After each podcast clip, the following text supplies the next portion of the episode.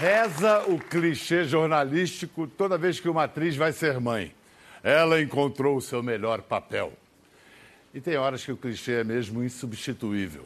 Atriz, produtora, roteirista, filósofa, são seus quatro filhos do mesmo e permanente casamento que lhe elevam ao título mais honroso de todos, mãe.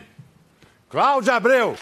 Ai, ai, assunto bom, né? Falar de filho. É, É. talvez tão bom quanto tê-los, né? É falar deles. É. Gente- Tem até um perigo da gente falar o tempo inteiro, né? E só ter esse assunto, assim. É. Hoje em dia, todo mundo que me encontra, primeiro, antes de tudo, e os filhos, né? Isso ficou bem Você querendo discutir filosofia, teatro, cinema.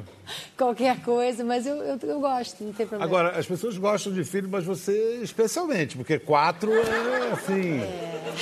É, uma goleada. É né? uma mulher antiga, né? Eu costumo dizer que eu sou uma mulher anacrônica. É, assim. é. Mas, na verdade, não foi nada planejado, não. Não, porque eu tive a primeira, e demorei até para ter a segunda, aí veio menina. Aí tem uma diferença de seis anos, né? Uma, a, e Maria a tem segunda? 16, é. Aí Filipa tem 10. Aí, duas meninas. Aí depois o Zé falou, poxa, e o Vascaíno? Aí a gente deixou rolar, aí quem sabe, vem um menino, veio. E o quarto veio de repente, assim, tipo, veio. ah, susto. Agora fechou a fábrica ou ainda Sim, pode acontecer claro. alguma coisa, algum Pelo- acidente? Pelo amor de Deus. Sei lá, né? de Deus. Mas eu acho isso tão legal, assim. Dizem que, inclusive, é melhor, é mais fácil cuidar de quatro do que de um só. Eu falo sempre isso. É mesmo? É. Porque eu acho que um só, você fica muito neurótica, assim, fica muito obsessiva com aquele filho Se único. você não fica, o pobre único vai ficar. Vai ficar, exatamente. Tem que ter alguém, um cúmplice, né, para ver os pais enlouquecendo. E, e eu acho também que quando assim você vai trabalhar ou você dá uma escapadinha, viaja só com o marido e tal, você deixa um, dá muito nervoso. Aí você deixa um- uma galera, eles eles Não, aí eu- eles se bastam de certa maneira, né? Eles se divertem. Você tem quantos irmãos? Dois. Dois. Dois por mãe É. e pai e um só por pai. É, eu também tenho dois irmãos, mas eu, assim amigos e conhecidos que têm mais irmãos dizem que tem uma vantagem família de muito filho. De vez em quando você fica invisível. É bom e é ruim, né? Porque tem a sua subjetividade, por isso que é legal também prestar atenção, eu fico muito atenta a isso. Porque o problema de você criar uma galera, uma, vira, vira um bando, né? Então é importante também você ficar atenta à subjetividade de cada um. Eu gosto, às vezes, de sair só com um e procurar saber o que está acontecendo, porque às vezes não tem esse espaço, né? Você tá ali no meio e tal, aí bota dois para dormir ao mesmo tempo, nananá, e às vezes você precisa de um tempo para. Mas o que está acontecendo? Tudo bem na escola? Tudo bem com os amigos? Tá difícil? Tem alguma coisa que você não está entendendo na escola, que você está com vergonha de perguntar? Né? Essas coisas, esses detalhezinhos que podem passar despercebidos e que são tão importantes para a criança. Detalhezinhos. Eu- tenho um amigo que vai fazer 70 anos e até hoje ele valoriza o episódio quando ele tinha, sei lá, seis ou coisa, é, de uma família de sete filhos. Esqueceram o aniversário dele. Aí ele foi e cantou parabéns para mim, sozinho. Ai, com isso, não fala isso. Mas ele adora contar essa história. Acabou virando. um- É, é, a pessoa dá a volta, né? A gente pode mostrar uma foto do álbum de família? Para você dizer quem é quem? Então, Zé Henrique, o pai, Zé Henrique Fonseca, Cláudia no meio. E aí? Maria Modi, a a mais velha, Que está com agora? com Com? 16. Aham. É a, a- Aham. Felipa, que é a, a- a menor, a menina. Do meio é o Zé Joaquim. E o Pedro Henrique, que é o da direita, de verde. Nomes muito bonitos todos, É. mas Filipa tem um, um- um gosto de época, né? É, a Felipa eu descobri em Portugal. A gente estava, eu estava grávida, eu não sabia ainda se era homem ou mulher. É um nome ibérico. É, Felipa. e aí eu queria um nome diferente. A Maria é Maria Mode, M-A-U-D, porque Mode era a mãe do Zé. E a gente quis homenageá-la, ela até é Mode, então é Maria Mode. E às vezes ela é só Mode, na verdade. E a Filipa, eu estava em Portugal, aí vi uma menina correndo assim e uma mãe atrás. Oh, Filipa, Filipa! Aí eu, poxa, Filipa. Só que eu a brasileirei, não botei com I, botei com E, que aí fica E, mais que- espanhol. Ah, é, porque era- fi- mais espanhol é com I, em tá. Portugal é com I. é. Então, a Cláudia está lançando uma série para o canal. Fala Gloob? Gloob. Fala Gloob, né? É. Para o canal Globo, o canal de, de atrações infantis, chama-se Valentins, uma família muito esperta. Eu presumo que tem uma base autobiográfica. Você produz, escreveu, Aham. tem essa família, faz uma série sobre uma família.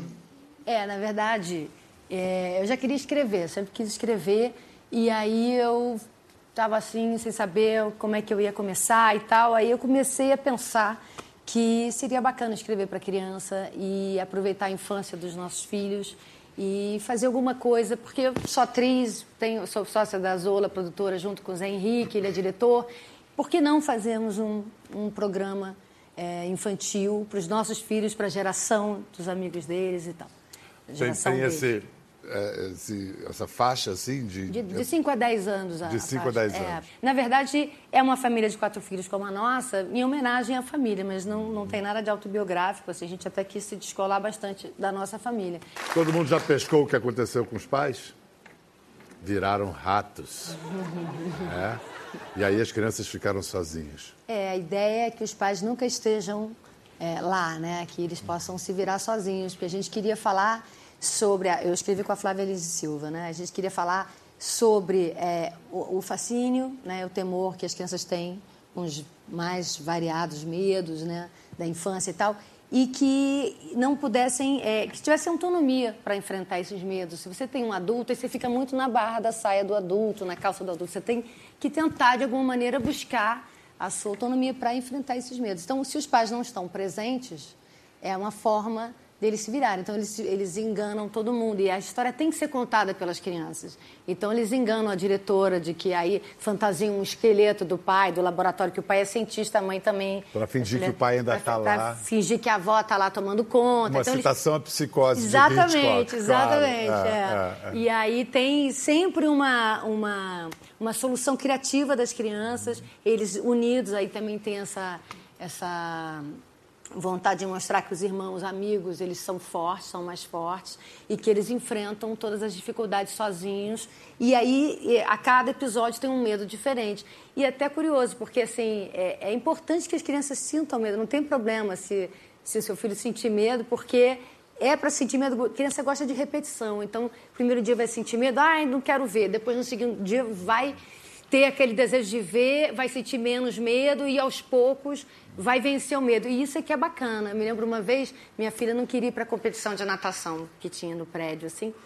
Ela estava com medo, medo de perder, medo de Medo de fracassar, competir, de medo- competir. é. Eu falei assim, mas se você enfrentar o seu medo, por mais que, não importa se vai ganhar ou perder, mas você vai ser mais forte por ter enfrentado o seu medo. Então, na verdade, a premissa é um pouco essa, assim, de você, espectador, você pode até sentir o medo, mas você vai ver os, os personagens enfrentarem aquele medo, vai aprender a se identificar com eles e vai enfrentar o seu próprio medo, né, também, eventualmente, se você sentir. E essa é a- uma das funções, talvez a principal das histórias infantis. É. É, é um medo que ela pode sentir e, e sente com grande eh, força, porém ela não está ameaçada de fato. Exatamente. Ela experimenta a emoção, mas o papai ou a mamãe, o adulto vai estar ali dando. É, você vê todos os clássicos infantis, né? Você vê a madrasta mandando arrancar o coração da Branca de Neve, você vê o caçador tirando o punhal,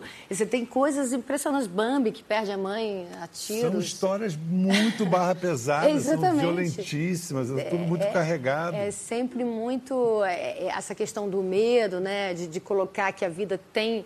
é, geralmente as princesas não têm mãe, né? Você vê que tem sempre um dado Você acha que é essa a função de, de reassegurar a criança de, olha, isso pode acontecer, mas você está bem, você está segura? É, a- na série a gente tem é, essa preocupação, assim, o caçula sabe que os pais não morreram. E, e o público sabe. Então, a- a- é- essa angústia, ela é atenuada, porque todo mundo sabe o que aconteceu, sabe que eles estão vivos, que eles estão perto, eventualmente ajudam. E todo o medo existe dentro da série de uma forma que todo mundo vê que no final vai dar certo e que eles vão vencer o vilão ali temporariamente, que, que eles vão contornar aquela situação. Então é, é- é bacana, porque tem a, a aventura, a angústia daquele medo, mas no final eles vêm assim dar certo, que na verdade é o que acontece nos contos de fada também, né? Você sabe que de alguma maneira vai ter, a vida tem suas dificuldades e que você apresenta que a vida é assim, mas que que no fim pode acabar bem é, e, ca... e muitas e, vezes exatamente, acaba. Exatamente, Você é, sente falta da, da, programação infantil na TV aberta? É. Não tem mais, né? Eu sinto falta, eu sinto falta assim. Na minha infância foi importantíssimo assim ter assistido Os Trapalhões e o Sítio do Pica-Pau. Realmente isso foi importantíssimo assim na minha formação, né? É uma pena realmente. Mas o Globo eu acho que está sendo importante para isso assim, porque tem só cinco anos e ele já entrou com tudo, produzindo assim, conteúdo nacional, assim, várias séries, várias idades. As crianças já conhecem, já buscam, é, procuram, e tá né? competindo de igual para igual, porque os canais estrangeiros já tinham, né? É. Mas eu gosto muito também de ler com eles, assim. Gosto muito da Ruth Rocha, Ana Maria Machado. Ah, a gente tem até um projeto com a Ana Maria Machado. Você vai fazer um projeto a, da, é, da, Ana Maria. Do, Mico Maneco, uhum. que também é uma coleção que eu li para os meus filhos, assim, direto, da primeira infância, né? Uhum. Para menores, assim. De fazer na, no YouTube, assim, E eles estão adquirindo o hábito de leitura, assim? Sim. Sim. Isso é muito misterioso, como formar leitores. Ninguém consegue responder. É um pouco exemplo, mas... Mas eu acho que não só o exemplo, acho que é o hábito que você tem que é, botar uhum. toda noite essa coisa de você ficar na televisão e vai dormir direto, acho que isso prejudica muito. Então, assim, chega uma hora que a televisão também agita muito, é. né? Então, desliga, baixa a bola, baixa a bola é. e pega um livro, aí lê junto. E nesse, e nesse mundo que a gente está vivendo de textos curtos, é tão bom pegar um texto que é. tem um fôlego mais longo, né? Porque isso acalma é eu, eu sinto isso comigo. Hoje a gente vive nesses textos de redes sociais. De vez em quando eu tenho que pegar um livro para minha cabeça Exatamente. serenar um pouquinho. É, e você ficar. Mas acho que esse momento de botar para dormir, eu acho um momento super importante, porque não só é um outro momento importante também que a criança está cansada, que vai te dizer coisas, vai estar tá mais sensível assim. Rola pra... um medo atávico que todo ser humano tem, Rola. que é o medo de escuro. Rola. Medo de escuro a gente nasce com ele. É, terror noturno, tudo isso que tem na infância, é. mas tem esse momento de que tá, tá, cansada, então vai, você conversa coisas incríveis assim na hora de dormir, tem aquela intimidade e é um momento bom que baixa a bola para você poder ler junto, né? Um livro. Intimidade, é, né? o livro, essa hora eu acho que, que é importante, assim, para o hábito, sabe? Isso eu faço questão. Falar em medo, vamos falar de um fantasma que é, tem medo de gente. A Cláudia é um fruto de uma árvore frondosa da dramaturgia brasileira, o Teatro Tablado, no Rio de Janeiro. Maria Clara Machado, que escreveu Pluft, é uma obra universal, genial.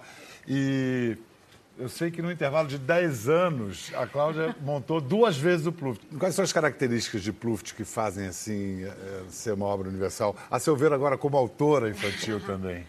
Ah, eu acho que é, tem muita poesia no Pluft, né? Essa coisa da, do filho ir para o mundo, né? Isso é muito marcante na peça, essa coisa de você ter medo do, que, do outro, né? É assim, e, e, você, de alguma maneira, o Pluft tem medo de gente e gente tem medo de fantasma, né? Você ter é, é, essa, essa coisa, é a primeira coisa, né? De você ter medo... E o Pluft é da década de 60, né? É, é Por aí. acho que é né? Ou 50, até antes, 50, sim, fins de 50. E é engraçado que toca em questões que são super é, atuais. A, a, essa, o outro, a relação outro, com a diferença, é o medo do outro. Do que é diferente, e essa medo de ir para o mundo, né? Medo, a, a, mãe com medo do filho ir para o mundo e, e, o filho, o que, que tem nesse mundo né, que é tão assustador. É, são várias são várias coisas que realmente são, são inerentes a, a, a nós, né, informação, a alma humana, e que, e que ela coloca com muita poesia, assim, é muito atual. Vem cá, o, o Valentim, eu esqueci de te perguntar, as crianças meio que coautoraram de alguma maneira, assim, deram ideias? palpites, não, não, né? Não, não exatamente. Quer dizer, na verdade, eu e a Flávia, a gente escrevia lá em casa e toda hora passava uma criança, a gente fazia uma pergunta, a gente fazia uma, uma, uma certa pesquisa ali. Essa é sempre a coautoria das crianças, é, né? passando é, enquanto a gente está tentando trabalhar. Exatamente, é. é. Mas, mas não foi uma coisa assim realmente é, assídua, assim, de ficar toda hora fazendo essa pesquisa com eles, não. Mas eu sempre. E eu contava muitas histórias que a gente estava é, as sinopses de cada episódio que a gente estava bolando, eu contava na hora de dormir. Hum, para ver se que aí funcionava. Eu, exatamente, aí eu já ficava.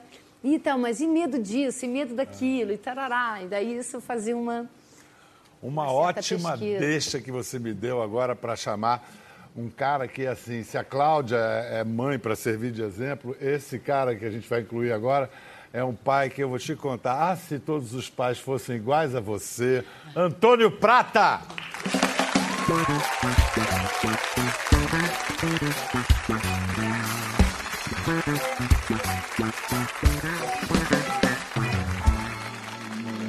Antônio Prata tem Olivia, que fez quatro anos ontem, e Daniel. Que tá tem dois e pouquinho. Dois e pouquinho. É. Você contou para as crianças que estava vindo dar entrevista para o tio Pedro? É, pois é, não, eu ia até falar, ah, se todos os cunhados fossem iguais a você, para já explicitar essa marmelada. Um a gente estava na dúvida se a gente já explanava geral essa cunhadice aqui, então tá, né, eu sou casado com a irmã do Antônio. E o Antônio é irmão da minha mulher. Olha só. É uma coincidência incrível. Incrível, né? incrível. Muito interessante. É, é. O Antônio tem um best-seller que ele narra a própria infância, Nu de Botas. Está aqui. Uhum.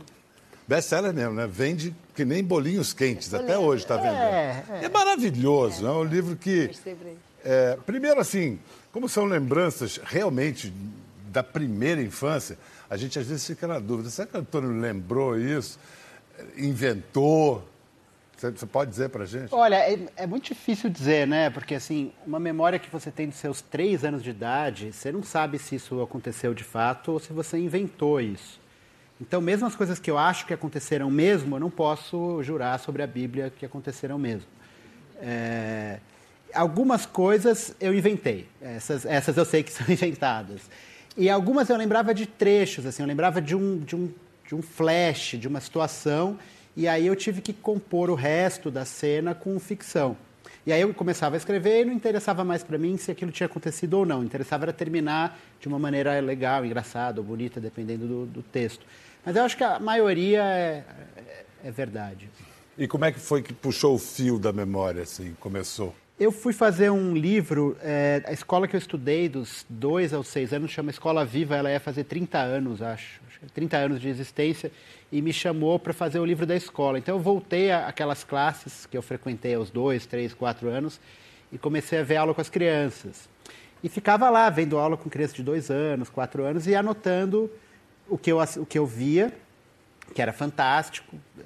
A professora chegar com uma lata de creme de leite falar, gente, vocês sabem o que é isso? E um monte de criança fala, ah, o que, o que? É uma lata. Todo mundo, ah, uma lata, uma lata. E vocês sabem o que tem aqui dentro? Oh, creme de leite. Eles começam a pular. Ah, ah. Mas como a gente vai tirar o creme de leite aqui de dentro? Aí alguns choram, uns saem correndo, desespero. Aí com um abridor de lata, daí eles pulam de felicidade, se abraçam. É incrível, você fica vendo, né? Coisa mais é, banal. O espanto, né? O espanto, espanto do, do, de cada coisa. Então, ficava... Aí você teve um flashback. Aí eu ficava lembrando, eu fui lembrando das minhas coisas, das minhas latas, dos meus abridores de lata. Enfim, esse foi o abridor de lata da, do livro. Mas você não acha que um adulto como você, que tem um acesso mais fácil à infância, que a criança está mais próxima, que a gente vai se perdendo muito, né, do que a gente foi. Não, não tem mais chances de ser um pai melhor? Aquele que está mais próximo da sua infância? Olha, eu não sei, Pedro. Eu queria muito acreditar que eu sou um bom pai, ainda mais assim, em rede nacional. mas, mas eu tenho dúvidas. É, é difícil, né? É. A gente estava falando ali atrás das, das as dúvidas que a gente tem o tempo inteiro, né? Como é que bota para dormir? Como é que não bota? Como é que faz comer brócolis? Como é que não faz? Pode ver iPad? Não pode ver iPad? Eu, é, é, tudo na tentativa e erro, né? É. Assim, tem, acho que na, poucas coisas mudam tanto na vida quanto a lista do que você acha que vai fazer quando você for pai, o que você de fato faz quando você é pai, né? Você fala, meu filho não vai nunca pegar o iPad. Imagina, vai ver YouTube. Há três tempo, anos você fala, pelo amor, de Deus, pelo amor de Deus, assiste YouTube, deixa jantar. É, então, não sei. É. Agora o livro do Antônio que está bombando é esse aqui. Esse é para crianças mesmo. Jacaré, não. É, eu diria que foi feito em parceria com a Olivia, com a filha mais velha, no sentido do, de que você entrava com as histórias e ela com as gargalhadas. Ah, isso funciona. Qual foi a, a parceria? É, a parceria foi que ela criou a história e eu plagiei. Foi basicamente isso. ela inventou o livro e eu roubei. É, o livro tem muito a ver com o que você estava falando dos medos e também da repetição. Porque um, do, um, dos medos que a criança tem, né, e que a gente continua tendo, é da falta de lógica, da falta de, de de sentido, de sentido do né? mundo. A falta de sentido, a loucura é um medo muito grande. Na né? verdade, né? esse medo nos acompanha nos até acompanha, hoje, né? É, pois não, é. assim, o sentido, não, vamos mudar de assunto, né? O sentido da vida, não, não vamos mudar de assunto. É, pois é. é. E uma das maneiras de lidar com a falta de sentido é o humor, né? Um tipo de humor, a coisa não faz sentido e é engraçado. E eu tive a oportunidade de ver com os dois filhos, assim, um momento em que surge o humor na criança. Então, é, a prime primeira coisa que eles riem é a falta de sentido. Então, você pega, tá brincando com eles, pega uma boneca, outra boneca, outra boneca, outra boneca, uma panela. Eles riem, porque eles sabem que aquilo não faz parte daquela sequência, né? Ou, assim, uma mais, mais simples de todos, uma almofada, né? Você sumiu, apareceu. Sumiu, apareceu. Para eles aquilo é uma mágica, né? É um efeito especial igual dos caras virando rato, né? É. Meu Deus, ele sumiu, agora tá Freud tá descreve esse momento, né? Essa brincadeira. É, do sumiu e desapareceu, né? que é quando a criança começa a acreditar que a mãe ou o pai eh, vão embora, mas voltam, né? Sumiu, é, apareceu, é, sumiu, seu, é, apareceu. É. Freud fala disso. Mas aí, então, então eu ficava, a brincadeira que eu fazia com a Olivia era ficar enumerando várias coisas então eu falava, Olivia, sabe o que vai ter para almoço? O quê? Eu falava, vai ter arroz, vai ter feijão, vai ter carne, vai ter salada e jacaré. E ela ficava, ela ria e se revoltava. Falava, não, papai, jacaré não, jacaré é bicho, que nojo. Eu falava, tá bom. E a gente vai na casa da vovó, sabe quem vai estar tá lá? Vovó, vovô, titia, e o jacaré? Não, papai, jacaré não é da nossa família. Então o livro é só isso, essa coisa banal de repetições e que de repente entra um jacaré. E a criança fala. E aí tem um final surpreendente, em que tem um jacaré de verdade. É, mas aí tem que comprar o livro e ler, gente. Não adianta. A correção política ajuda ou atrapalha? Ajuda e atrapalha? Quando ajuda, quando atrapalha? No caso de histórias, por exemplo, hoje a gente. O, o certo não é cantar atirei o pau no gato, é não atire o pau no gato. Isso não contraria a lógica da, do que a gente estava falando, do medo de experimentar coisas que não podem ser vividas ou que não precisam ser vividas? É complexo, né, Pedro? É, não sei, eu tenho. A gente podia falar 12 mil horas sobre isso, vai tentar fazer uma resposta resumidíssima. Assim, é, eu acho que a correção política é uma coisa maravilhosa que surgiu no mundo, né? A ideia de que você não pode ser machista, não pode ser racista, não pode ser homofóbico em público. Maltratar animais. É, maltratar animais e tudo mais. É, é um, é um avanço genial, né? E tem a ver com a entrada das minorias no jogo, né? Você só pode ser racista onde só há brancos. Uhum. Quando entram as pessoas ofendidas, elas têm voz e falam, ei, isso é maravilhoso. Por outro lado, também vivem-se, eu não gosto de falar de excessos, mas situações meio bizarras, como é, de, né, de você desviar de toda a maldade, desviar de todo fingir que não há preconceito, né? fingir um mundo colorido e róseo, que não é o, o mundo real. Né? É, eu não tenho muito uma resposta. Assim. As pessoas né, se colocam hoje muito a favor ou contra. Né? Não, então, então eu vou, vou uh, apresentar o objetivo. Um grande autor brasileiro, Monteiro Lobato, a essa questão. O negro na obra de Monteiro Lobato é uma questão, como a tia Anastácia sempre subalterna e tal. Como é que você lida com isso? É um tesouro da literatura brasileira. Você vai ser censor do que os seus filhos vão ler? Como é que começa pela Cláudia? Como é que você administra isso? Ah, eu acho que você não pode invalidar uma obra inteira, né, como a do Monteiro Lobato, do Lobato, por conta de, dessa característica. Eu acho que é triste ter racismo na, realmente na obra dele. Seria melhor que não tivesse isso. Mas acho também que, por outro lado, é uma obra muito rica. Né? E eu acho que é importante até porque é, você lê exatamente para ver que aquilo retratou uma época, uma mentalidade de uma época e que hoje em dia a gente avançou muito. Relação, apesar de ainda existir bastante racismo, você sabe que hoje em dia já existe uma, uma, uma mentalidade completamente contra isso, né? até mesmo uma patrulha saudável para que isso. Mas olha só quanta coisa você tem que explicar para a criança, né? para ela ler. É, mas aí você vai dando também esse senso crítico, né? Esse espírito crítico de falar, olha, isso aqui numa época existia e que era errado, então você também vai contextualizando para a criança, né? Tem algo que já está acontecendo nos Estados Unidos é um, é um fenômeno já visível no Brasil também, que são crianças uh, antigamente chamavam spoiled, e, uh, mimadas e agora eles chamam entitled, uh, crianças empoderadas, crianças que acham que têm todos os direitos. O fato é que está mais comum do que se desejaria famílias em que as crianças se tornam pequenas tiranas e que os pais vão buscando atender todos os desejos e mais, poupá-las de frustrações. Tem pai que fica doente, frustrado por ter que frustrar os filhos. Essa é uma conversa. Como é que você faz com isso, Antônio, o pai do ano? Olha, teria que esperar. Vou mostrar um VT da Olivia daqui a 10 anos para ver como ela vai ficar e o Daniel. Mas eu acho que uma das coisas que pode, você pode fazer é ter quatro filhos, né?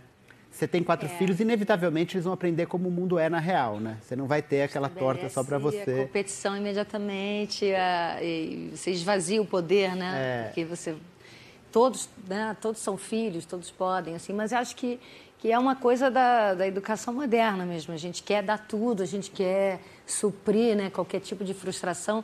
Isso é péssimo. Assim. Eu sei que eu, eu posso dizer que eu errei muito com a minha primeira filha, e não quer dizer que eu não erre com os outros, mas com a primeira, né, que é aqui você é o teste. É que né? com quem a gente erra mais. É? Exatamente, é. porque você quer suprir, né? Então, aí não, fica... e tem uma distinção muito tênue entre proteger e preservar. É. Em que momento que você, você não... intervém? É... Porque é muito complicado, somente em escola, assim, em relação com amigos, em relação à, à escola em si. É, em que momento você fica, você vê que está com dificuldades, você fica na sua, em que momento você tem que intervir, porque tem um grande sofrimento acontecendo e você tem que ser atuante, né? É, tô... Esse, essa linha tênue é muito difícil. Eu tô com ódio de uma menina de três anos. Eu tô querendo socar, socar uma menina de três anos que ela tá zoando a minha filha. Ela chega em casa e fala, não vou falar o nome da menina. Uhum. Não, não fala o nome senão eu rosno. É. E não é, não é em respeito a ela. Mas a minha filha chega em casa e fala, hoje ela passou fingindo que era uma gata e quando olhou para mim ela fez assim... Uau! Eu quero ligar para a mãe dela e falar, escuta, mãe dela ser uma gata Já educada. Já passei muito por isso, Antônio. Mas isso é a receita para estragar, né? Para deixar É muito criança... difícil, é muito difícil. É Mas uma coisa que o, o, o, Guga Chakra, que é nosso colega e... Grandíssimo e correspondente, craque do jornalismo Estava tu, tweetando isso outro dia, que o irmão dele do meio, eles são três, estava reclamando que agora as pessoas têm um ou dois filhos, então essa instituição, que é o irmão do meio, está sumindo. E o irmão do meio é um lugar fundamental para a civilização. Muitos comediantes são irmãos do meio. Porque o irmão do meio é aquele que não é nem o primeiro, que é o máximo, nem o último, que é aquele fofinho, né? O irmão do meio é um esquecido que fica ali sem saber muito o que fazer. Muitos comediantes são irmãos do meio. A Tina Fey, que fez 30 Rock, que uhum. faz, faz, várias coisas, ela é irmã do meio e na autobiografia dela tem um capítulo sobre a irmã do meio. Então, esse mundo de poucos filhos pode estar acabando não só com o irmão do meio, mas com, com humor. É uma coisa seríssima. o Estado deveria pagar as pessoas para terem três filhos para ter irmão do meio. É um negócio sério. Não, não, não enquanto houver autores como Antônio que pegou, o Antônio Prato pegou a experiência dele, é, bom, ele divide as experiências dele com os leitores de suas crônicas e suas alegrias, angústias, assim como Vinícius, não é? Noites de insônia, cães prematuras, prantos convulsos, meu Deus, salvai-o. No caso do Antônio, todo esse drama virou drama no teatro. Foi adaptado a peça Cinco Vezes Comédia com Bruno Mazeu.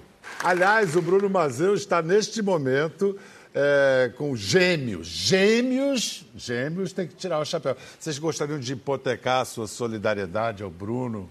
É, gêmeos que estão com o quê? Dois meses agora, por aí. É, né? é. Eu acho que esse também o Estado ou assim, empresas deveriam dar de presente. Assim, a pessoa nunca mais precisaria trabalhar se tem gêmeos, é, né? Exatamente. eu acho uma que, pensão vitalícia. E né? Gêmeos, dois meses, ele deve estar naquele momento que ele não sabe mais se é dia, se é noite. É um transe, né? É um momento que você não sabe mais. No, no caso do, desse sketch dos Cinco Vezes Comédia, é meio autobiográfico, né, Antônio? É, é, é, autobiográfico e é alterbiográfico também, porque é sobre a vida de qualquer um que teve filho. A gente estava falando exatamente disso ali atrás, que é o seguinte: a primeira coisa que você descobre quando você tem um filho é que ele não dorme. E, e a segunda que você descobre é que você também não dorme.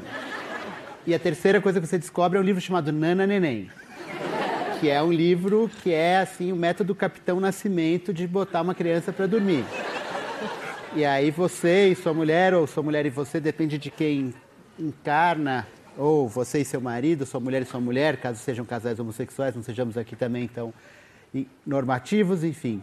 É, um quer fazer esse método, que é um método de você deixar um infeliz chorando e entrar só de vez em quando. Você não pode encostar, você só pode repetir uma coisa de fora do berço. E chama treinamento de sono. E é uma coisa muito foi a coisa mais violenta que eu já fiz na vida. Quase tão violento quanto os pensamentos que eu tenho contra aquela menina de três anos, minha filha. E, mas funciona. E, e a, a, peça é sobre um, um, um casal que está fazendo isso, está quase se separando, como todo casal que tem filho pequeno, está quase se separando. E, e, aí ele decide fazer isso, e para fazer isso ele dá um bonequinho do George, que é o irmão da Peppa Pig, para o bebê abraçar. E, e, eles fazem, funciona, e um dia o bebê. É o objeto transacional. Transacional, é. Uhum. Que ele, é, o bebê acha que é a mãe, enfim. Uhum. Muito Freud pelo caminho aí. Mas enfim, mas aí ele faz dar certo, só que daí eles vão viajar para comemorar que agora o bebê dorme. E quando eles voltam da praia, ele esquece o George na praia e o bebê vai acordar de novo, vai desandar tudo. Enfim. É uma... E o resto vocês vão ter que ver a peça e. e... Quando voltar. O fato é que o, o, o cara para na cadeia. Ele começa a peça na cadeia. É, já, já, já ele começa, algemado, de roupão é. e cueca e algemado. É. E aí tiram os objetos do bolso dele, é, é wipes umedecidos, uma chupeta nuke da galinha pintadinha. Eu passei vergonha no teatro. Ah. Eu vi aqui em São Paulo, passei vergonha, porque eu tinha acessos, acessos de riso. Porque só quem realmente teve filhos, eu, além de tudo, tive muitos. e nenhum filho meu. Pior inveja, é a coisa mais. Você chegar numa festinha, num lugar assim. Ah, meu filho, aquela mãe fala: meu filho dorme a noite inteira, é a mamada das oito, só acorda no dia seguinte. Eu, ah, aquela, inveja. Isso é mentira. É, é exatamente. Você fala, como muita você gente fala bem, isso. Né? A gente que não tem filho que faz isso. É. Fala, meu não, filho não, dorme, muita gente fala isso. Meu filho, meu filho come. dorme a noite inteira. Eu falo, mas como? É. Como? Mas vem cá, o mais incrível é que durante todo esse processo você continuou trabalhando, criando, decorando textos, fazendo peças, você continuou escrevendo, não faltou uma semana. Como? A, a, Olivia falava, eu escrevia, eu plagiava a Olivia, tá aí o livro. Um crime que eu cometia. Você que é um absurdo, porque você ficou 16 anos sem dormir. Né? Porque a cada três anos você tinha um. Mas o meu filho de cinco anos, ele até hoje não dorme. Ele tem terror noturno, ele acorda, ele tem. ele não dorme ainda. Mas é isso, assim, na verdade, eu sempre, eu, eu gosto de viver no caos, assim, de, de essa coisa de você trabalhar e criar filho e tal. Eu gosto, eu me lembro quando eu era adolescente, eu gostava de estudar ouvindo esse de si. Assim, eu tinha, Mas eu, até para escrever, Cacau? Não, porque na verdade não, não tem, não existe silêncio na minha casa, não existe. Então você tem que lidar com o caos. Já desistiu. É, mas é a sorte que, eu, que tem assim dois andares. Aí em cima tem um pouquinho mais de silêncio, mas volta e meia já eles sobem e aí já se estabelece. Eu já aprendi a, a, a funcionar assim. Você... Na verdade, quando eu estou no silêncio, eu já fico meio da paranoia. Tem alguma coisa errada. Tem alguma coisa faltando. e você, Antônio, onde é que é o seu segundo andar? Olha, é, aqui, por exemplo, é um momento de descanso. Que bom, dar uma entrevista. Em rede nacional, eu ficaria muito nervoso se eu não tivesse filhos. Agora que eu fico falar, não, vou lá, vou relaxar um pouquinho. Não, mas é brincadeira. O segundo filho é muito mais fácil. Para mim, no meu caso, foi muito mais fácil, porque você já está mais acostumado e tal. Eu até falo para as pessoas, se quiser ter dois filhos, tenha primeiro o segundo. É muito mais fácil. Aí você tem o primeiro depois, que é aquele caos e tal, mas você já está maduro. Você já está experiente. Já está experiente. Filhos, filhos, né? Como não tê-los, né? Bom, será que a idade ajuda nessa lida? Será que pai velho administra melhor essas demandas? Será? Olha, essas e outras perguntas ficam para um outro programa, mas que será transmitido em circuito fechado e depois eu conto, tá? Tchau.